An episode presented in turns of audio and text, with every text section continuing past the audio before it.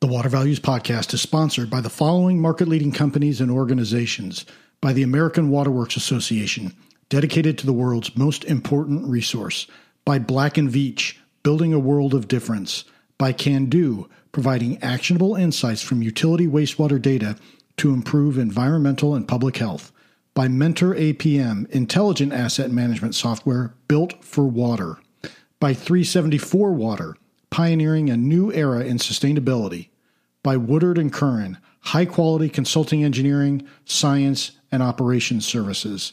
By Intera, innovation and stewardship for a sustainable tomorrow. And by Xylem, let's solve water. This is session 216.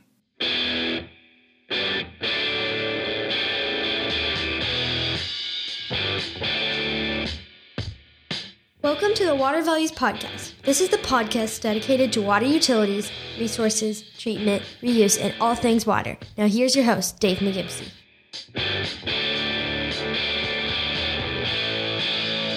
Hello, and welcome to another session of the Water Values Podcast. As my daughter Sarah said, my name is Dave McGimpsey, and thank you so much for joining me. I hope all the fathers out there had a terrific Father's Day and everyone had a great and reflective Juneteenth holiday. And what a terrific show we have for you today. Dr. Stephanie Smith of Xylem joins us to discuss water's role in solving the climate crisis and how that climate crisis presents a huge business opportunity for the water sector. Stephanie is an awesome guest, and, and her energy, enthusiasm, and positive outlook are going to get you fired up for the challenge ahead. Well, as always, we begin with a hearty thank you to our sponsors. Again, the sponsors of the Water Values podcast for 2022 include the American Waterworks Association, Black and Veatch, Kando, Mentor APM, 374 Water, Woodard and Curran, Intera, and Xylem. And that, my friends, is a tremendous collection of impactful companies that have decided to support water industry thought leadership and education through this podcast. Thank you all. And I'd like to, th- for those of you listening out there, to please do me a small favor. If you work for or with any of those sponsor companies, please thank your boss or thank your contact at that sponsor firm and let them know that you appreciate their leadership in the industry through the sponsorship. That simple note of thanks will go a long way, believe me. And as long as you're letting the sponsors know you appreciate their support of water industry education and thought leadership, why not leave a rating and a review on Apple Podcast, Stitcher, Castbox, or whatever other podcast directory you're accessing the podcast on? It would be greatly appreciated and, of course, helps others find out the, about the podcast. And please don't forget to subscribe to the podcast on your podcast directory of choice. Now it's on to our featured guest, Dr. Stephanie Smith. So let's get that water flowing. Well, Stephanie, welcome to the Water Values Podcast. So great to have you on. How are you doing today? I'm doing very well, thank you. And I really appreciate the invitation to join you. Yeah, it, I'm very much looking forward to our uh, conversation today. But for those who may not know who you are, Stephanie, could you please give us a little background on uh, who you are, how you got to the water sector, and what you're doing in the water sector. I am called a product segment manager, which means I manage a line of products for Xylem Analytics. I'm based in the Yellow Springs, Ohio office. I actually live, though, in Springfield, Missouri. Um, the products I manage are used for water quality monitoring throughout the world. Uh, I used to manage the the products that are used in the field. Now I manage the products that are used in the laboratory. So, I, as a scientist, I'm a microbiologist by training, and I really live sort of vicariously through my customers who are on the front lines of of doing water quality monitoring. And so that's that's one of the great joys of the work that I do is I get to engage with people that are in the field, in the lab, uh, running these plants, you know, delivering the clean water for all of us and helping to protect the environment. So that's what I do. Um, you asked how I came to be in the water industry. It's actually one of my favorite stories to tell, so bear with me. Um, I attended a conference in 2008. A lot of your listeners will be familiar with the WEFTEC conference at that time, I was a young microbiologist working in the algae biofuel space. And I had gone there to attend a session about algae biofuels. And that was the first time I ever heard the term water energy nexus. And it blew my mind. It was one of the best keynote speak speakers I'd ever heard. I honestly I can't remember his name right now, but it was it was mind blowing. It it was when I realized that all this stuff I was so passionate about with alternative energy, um, it, it would go nowhere. It would go nowhere if we didn't pay attention to water. And of course, this was up. It was in Chicago on Lake Michigan, and they were having a lot of issues managing that as a water source. I just it was I came away from that conference and decided I am going to work in the water industry. It's what I'm going to do. And everything I've done since then has pointed me directly towards that aim. Wow, that is an awesome story. I can I can see why you uh, it's one of your favorite stories. Yeah, thank you. Thanks. It's and it's uh and I can you can talk to people who knew me back then. They're like, "Yep, she came back from that conference a changed woman."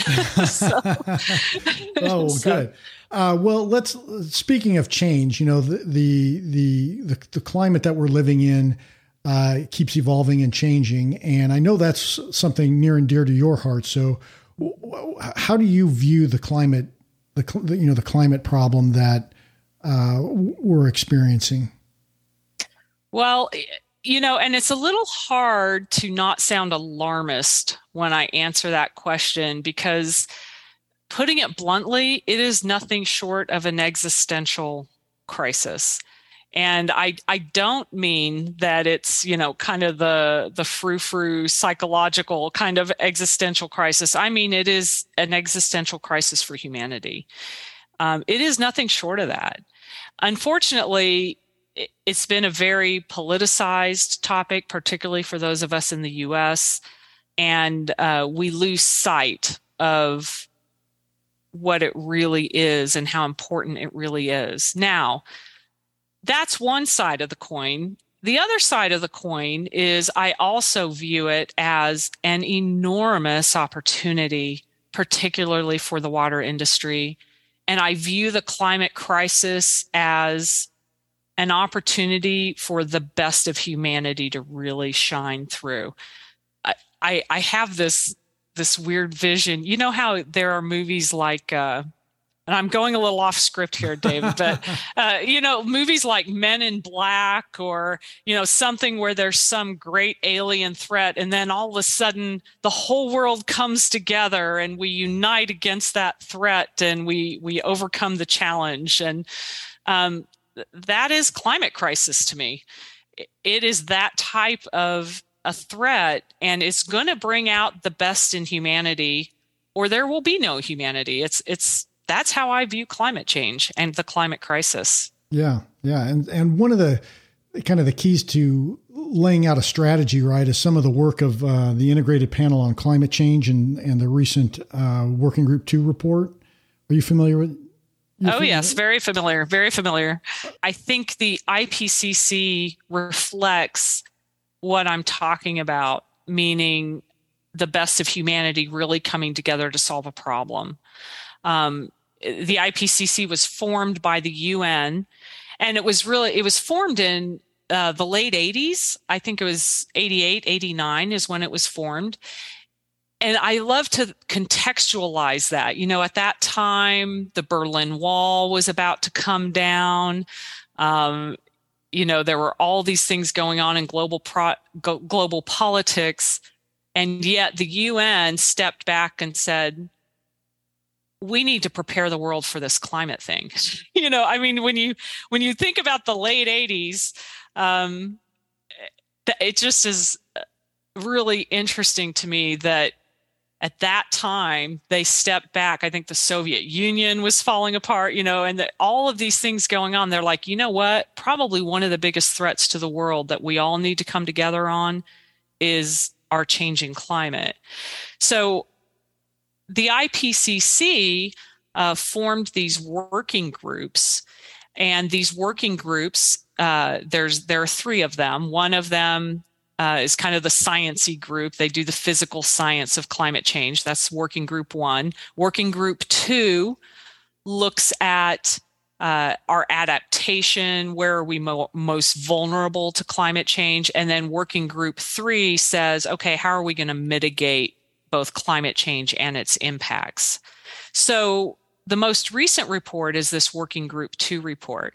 And over the years, the IPCC has published six of what they call the assessment reports. And these assessment reports are a compilation of working group one, two, and three.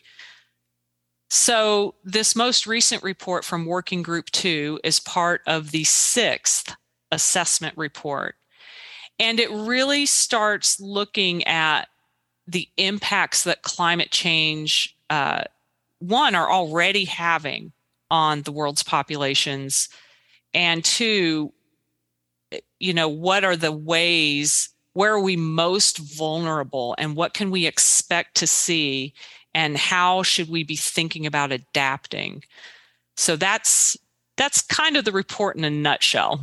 You know, when Claudia Toussaint was on, also of Xylem, um, yes. she she had a great line that essentially most people in the world are going to experience climate change through the lens of water. Um, and I, I I, I just thought that was a great way to look at it. And, and I think you, from, from the conversations we've had before, it's, it's clear that you kind of look through climate change in that lens too. Can you, can you expand on, on water's role or how water is impacted by climate change?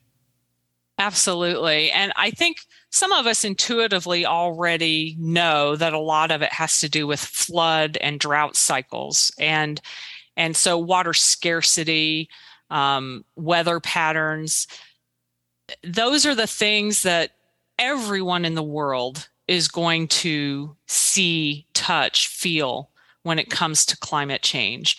And, and Claudia is absolutely right. And definitely the community of scientists behind the IPCC reports say the same thing. It is through the global water cycle that we are going to feel it and experience it. But I think the other side of that is that it is also through water and through the water sector, the water industry, if you will, that we're going to solve some of climate change. The, the climate change dialogue very often is about finger pointing and blaming. Very often it's about, well, the, the fossil fuel industry, they're the bad guys, right?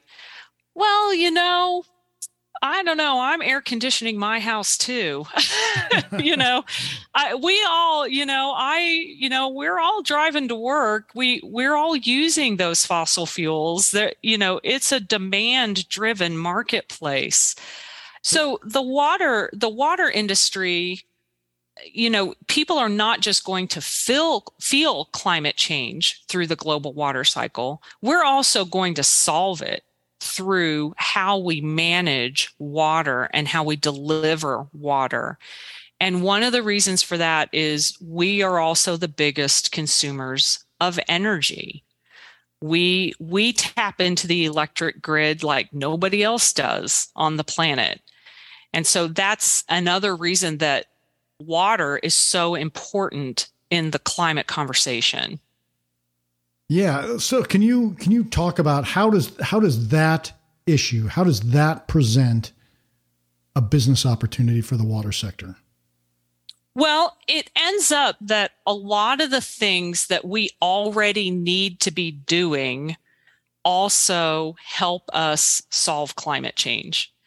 And so when working at Xylem, I've been at Xylem since 2016 and I learned a term I had never heard before. It's called non revenue water. I had never heard that term before. And I, it was probably 2018 before I actually looked it up and, thought, and thought I better figure out what that means. But you know, I mean, put what it means to me as a you know a scientist who's more of an expert in water quality is fix the leaks. Um, so when we talk about the business opportunity, you know, back then, 2016, we thought about leak management as a revenue issue for utilities. It is literally money flowing out of the pipes.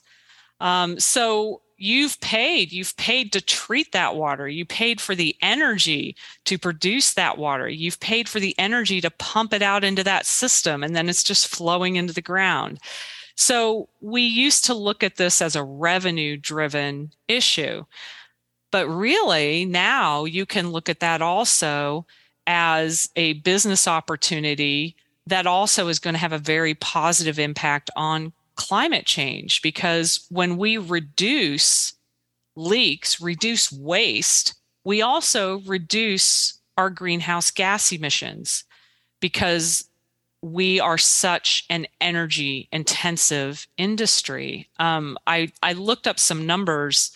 You know, the EPA estimates that for a lot of municipalities, 40% of the electrical grid usage is for their water treatment facilities.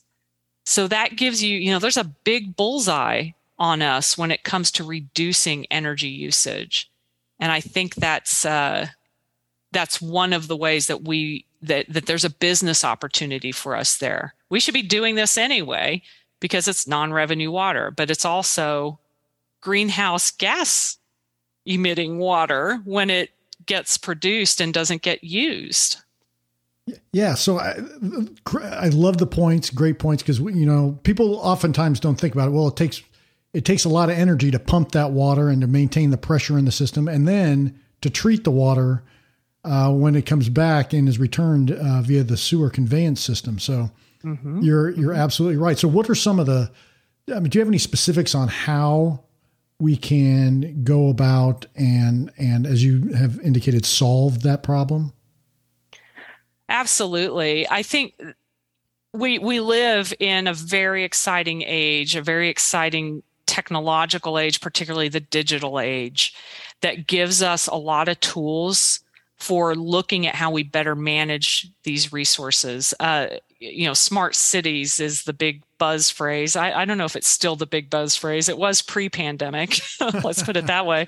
Um, but you know, I think when we talk, if we we just come back to the leak detection example. Um, you know, there are some amazing technologies for finding those leaks and, and utilities can can set up projects that can be anywhere from one to five years to an ongoing project for uh, using technology, acoustic based technologies, uh, lidar based technologies for identifying leaks in their systems and and fixing them. Um, as awesome as those things are, the the real work gets done on the digital side of it. The real work gets done on the real time delivery of data.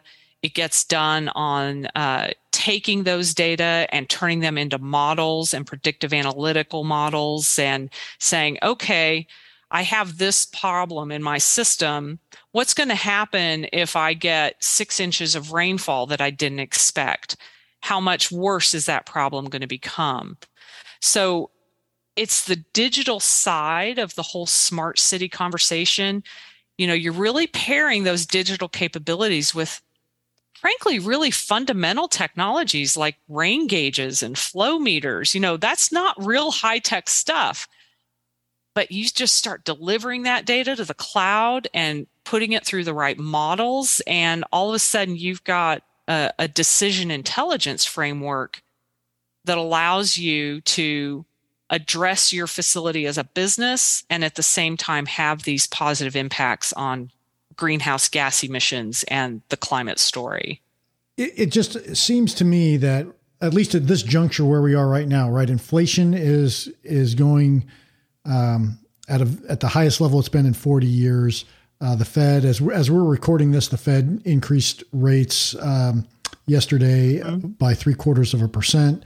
Mm-hmm. Um, the utilities that that I have uh, spoken with have indicated, you know, hey, inflation has just eaten our budget. Our, our capital projects are all coming in higher than we anticipated when we were issuing debt or whatever they were doing. And so how do you how do you talk to a utility about adopting some new technology where the the first thing they're going to say is I can't afford that. I got to the stuff I'm trying to build anyway is already coming in, you know, twice as expensive as I thought it was going to be. Yeah, that that is always the big argument and the big challenge is well we can't afford to make these changes and what I think we're seeing is that if you look beyond today, you can't afford not to. And, and the reason is, you know, I, I encourage people to reflect on a recent event that they may have experienced, whether it's a flood, maybe it's a drought, maybe it's a stormwater situation, maybe they're dealing with combined sewer overflows. And look at what that event cost you in the near term. And and there is a financial cost. There's a human cost there's a, a social cost there's a political cost but there's also just a raw dollar, dollar cost. Now what are you going to do if that sort of thing happens you know every other year well, you know we like we always use the term the new normal which uh I don't love because frankly none of this is normal. but but but you know you if you really look at it most of us can already see these events are more frequent already. And so it comes down to your return on investment and how fast you have to recoup those costs. So with these skyrocketing costs, well, guess what? The costs of mitigating the circumstances are also going up. And you're going to have to do that no matter what. You don't get to walk away from the problems that climate change is causing for all of us.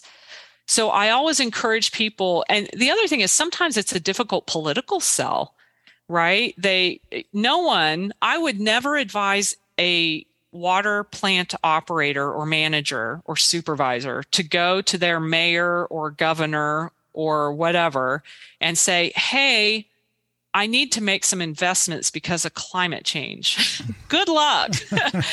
Good luck with that argument. But if you have any modeling that you've been doing or that you can uh, work with a third party to do or work with your professional organizations to look at the modeling they're doing. So if you're working with awwa wef water resources all of these groups are are engaged in this on some level and can provide you with data that can help you build the return on investment analysis for making these types of changes and making these types of investments. And you know the you're it's you're going to pay now or you're going to pay later is yeah. is how it's going to go. Yeah that I, I think that's a great way to look at it. And i, I love your uh your your re, i don't want to say resort but I, I love the way you framed it as this is a data centric analysis where you're you're taking into account ROI, you're taking into account the dollars because utilities are the stewards of the ratepayers' money, and so that's a great way to to, to frame the analysis. They absolutely are. And they all and they feel that. This is something that I've always appreciated when I meet the people running our water utility. They are really unsung heroes. And I'm I'm not trying to just stroke egos here, but but they you know, you're sitting in your home, you're not thinking about it. You're not thinking about the person that had to get up in the middle of the night because they got that text message that something was leaking or not working right. And and they're sensitive to their consumers and their consumers' wallet. It's their wallet too. They're not getting free water. And so they're not um, they're not immune to the challenges that all of us face. And I, I find that they always want to do right by their stakeholders. So we, we've we've looked at how to get water, uh, you know, how to how to get water to a better place. How can we get water to a better place on the policy agenda? Yeah, and that's you know the good news on that is everybody knows we need it.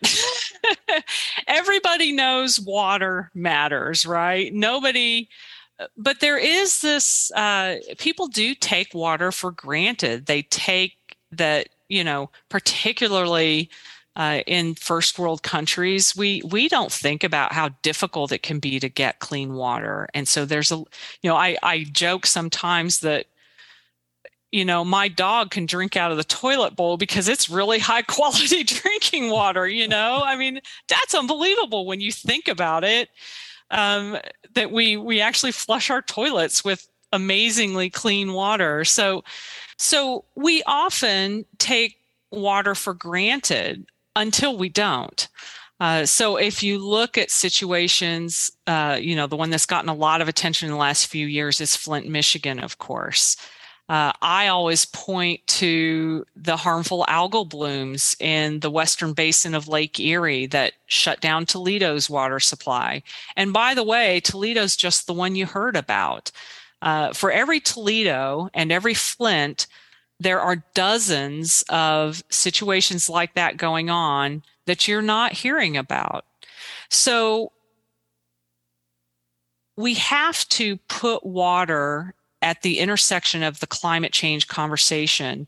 And one of the ways that I think we do that it's not going to work to just starting start writing letters to your senators right i mean that's just, that's just not where it's going to happen i really believe it happens at the community level uh, both the professional community as well as your regional community your stakeholders the people that that need your product and that care about your environment and so I think it starts by working with an organization like AWWA, who I think is one of your sponsors, Dave. But those organizations are so important because they can, one, collect the data that everybody needs, they can distribute it to all of us who are parts of those organizations, and they can help us mobilize. You know, it's it's kind of like the labor unions of days of yore.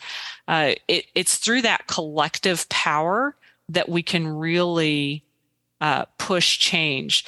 I know we all like to talk about the power of one and how an individual can really make a difference. And certainly that's true in your day to day life. But on issues like this, where you bump up against the political barriers, uh, you really need to have the power of a community level voice and one that can bring data to the table, that can bring facts to the table, and that can connect those to how people are experiencing climate change. They can connect those data and those facts to that combined sewer overflow, that harmful algal bloom, the situation in Flint.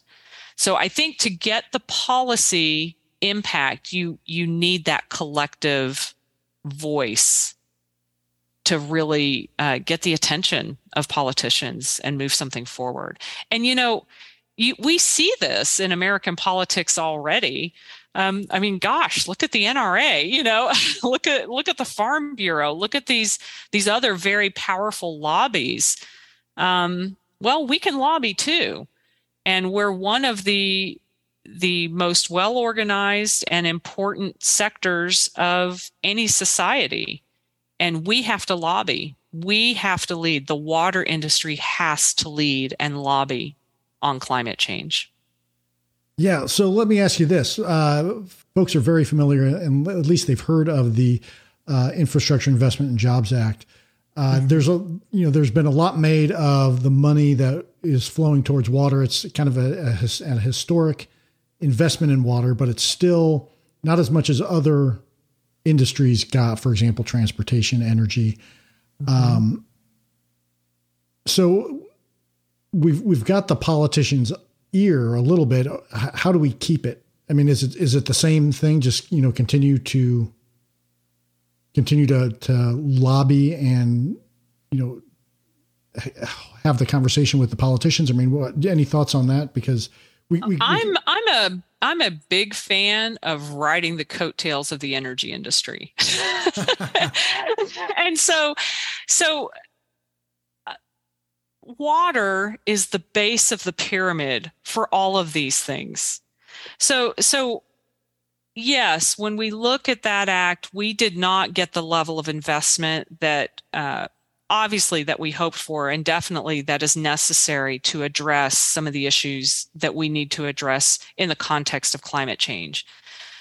But back to that conference I went to in 2008, it is a water energy nexus. What happens in our two sectors is inextricable. And a lot of the things that are going to happen in the energy sector, you know, clean energy initiatives, renewable energy, and so forth, we're going to be tapping into that too. It's not, these aren't silos. Um, the, this is a Venn diagram. There's a there's a big Venn diagram in my mind, and the three partners in it are water, energy, and food. And generally, what benefits one can benefit the other. So I think we have to pay attention to how those funds are being used by the energy sector, particularly, and how we help them. We should we should be partnering with these other sectors. We shouldn't be, well, how, you know, how much of the pie do I get? There are partners in this. They are our partners, and we can't do it without them. We cannot have the impacts we need to have without them. So when it comes to staying visible on uh, on the radar of the politicians and the policymakers, I think it's because we show up at the table with the people that we think are getting the attention. Yeah, I I I, I very much appreciate the kind of the uh, the partnership analogy because too often we we are in the silo of water and we can't look around and see why why we aren't getting the funding or why X is happening or why Y is happening. And we need to we need to take a broader base approach to develop policy and to understand why uh, we may not be getting what we want. Absolutely, and, and I think that you know the the petrochem industry I, I think unfairly, and by the way, I don't have any friends or family that work in it in case you wonder. I think they get unfairly characterized as uh, kind of this cutthroat, top line driven, revenue driven industry. All they care about is the money. Um, and that's true of any industry, if we're honest. I mean, Xylem isn't in business to to hug trees, you know, as much as a lot of us do. We're in business to make money too. And most of us in the water industry are.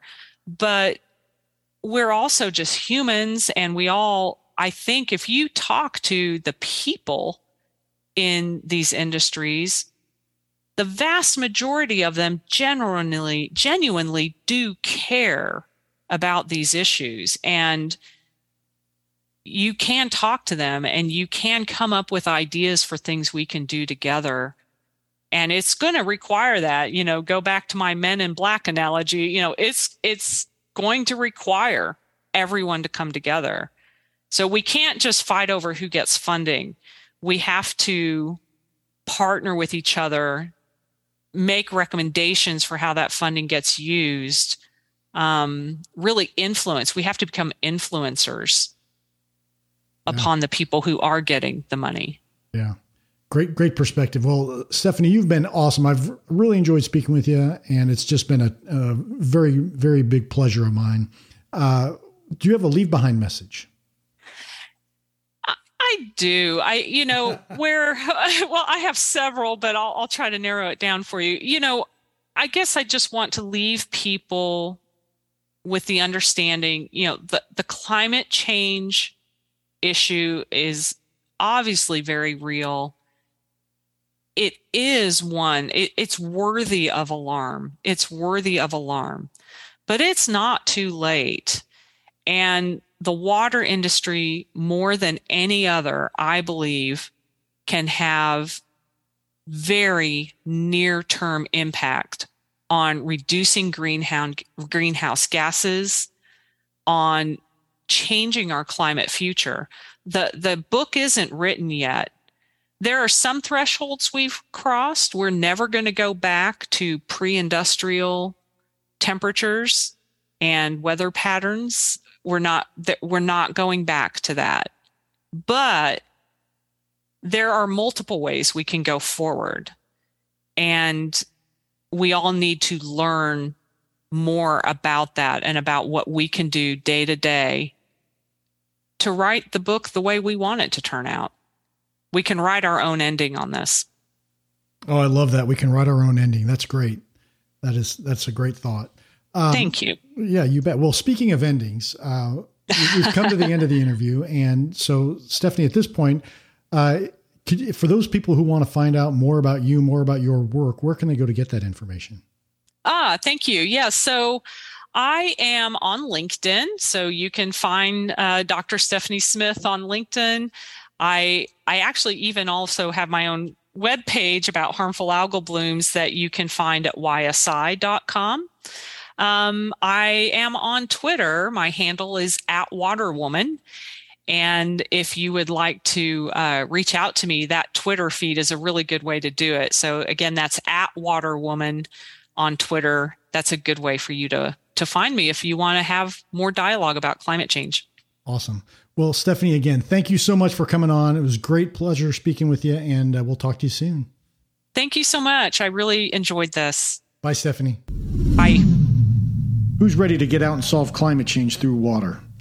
I told you Stephanie was awesome, and I loved her story about how she came to the water sector. It almost seems like a Saul de Paul moment to me. Uh, well, I would love to know what you thought about the interview. Please check out the show notes for this page for info and links on the episode. You can just Google the Water Values Podcast, click the first link that comes up. That is our home on the web at Bluefield Research, Bluefield Research's site. As I've said uh, numerous times, the Water Values LLC and Bluefield Research are not affiliates. We just have a joint marketing agreement. And as part of that, Bluefield Research gives us a home on the web. You can also tweet about the podcast using the hashtag watervalues and tweet at me using my handle at DTM1993. You can email me at david.mcgimpsey at dentons.com and you can sign up for the newsletter at that landing page as well. Well, thank you again for tuning in, and I hope you make it a great day, a great week. And I want to give a huge thank you again to our sponsors. The sponsors of the Water Values podcast for 2022 are these terrific organizations and companies the American Waterworks Association, Black and Veatch, Kando, Mentor APM, 374 Water, Woodard and Curran, Intera, and Xylem. The show would not be possible without those great companies and industry leaders, so thank you so much. And again, thank you for your support and for listening. I can't tell you how good it is and feels to be a part of this tremendous water industry with such caring and dedicated professionals that I get to work with and interact with every single day. So thank you. Well, in closing, please remember to keep the core message of the Water Values podcast in mind as you go about your daily business. Water is our most valuable resource, so please join me by going out into the world and acting like it.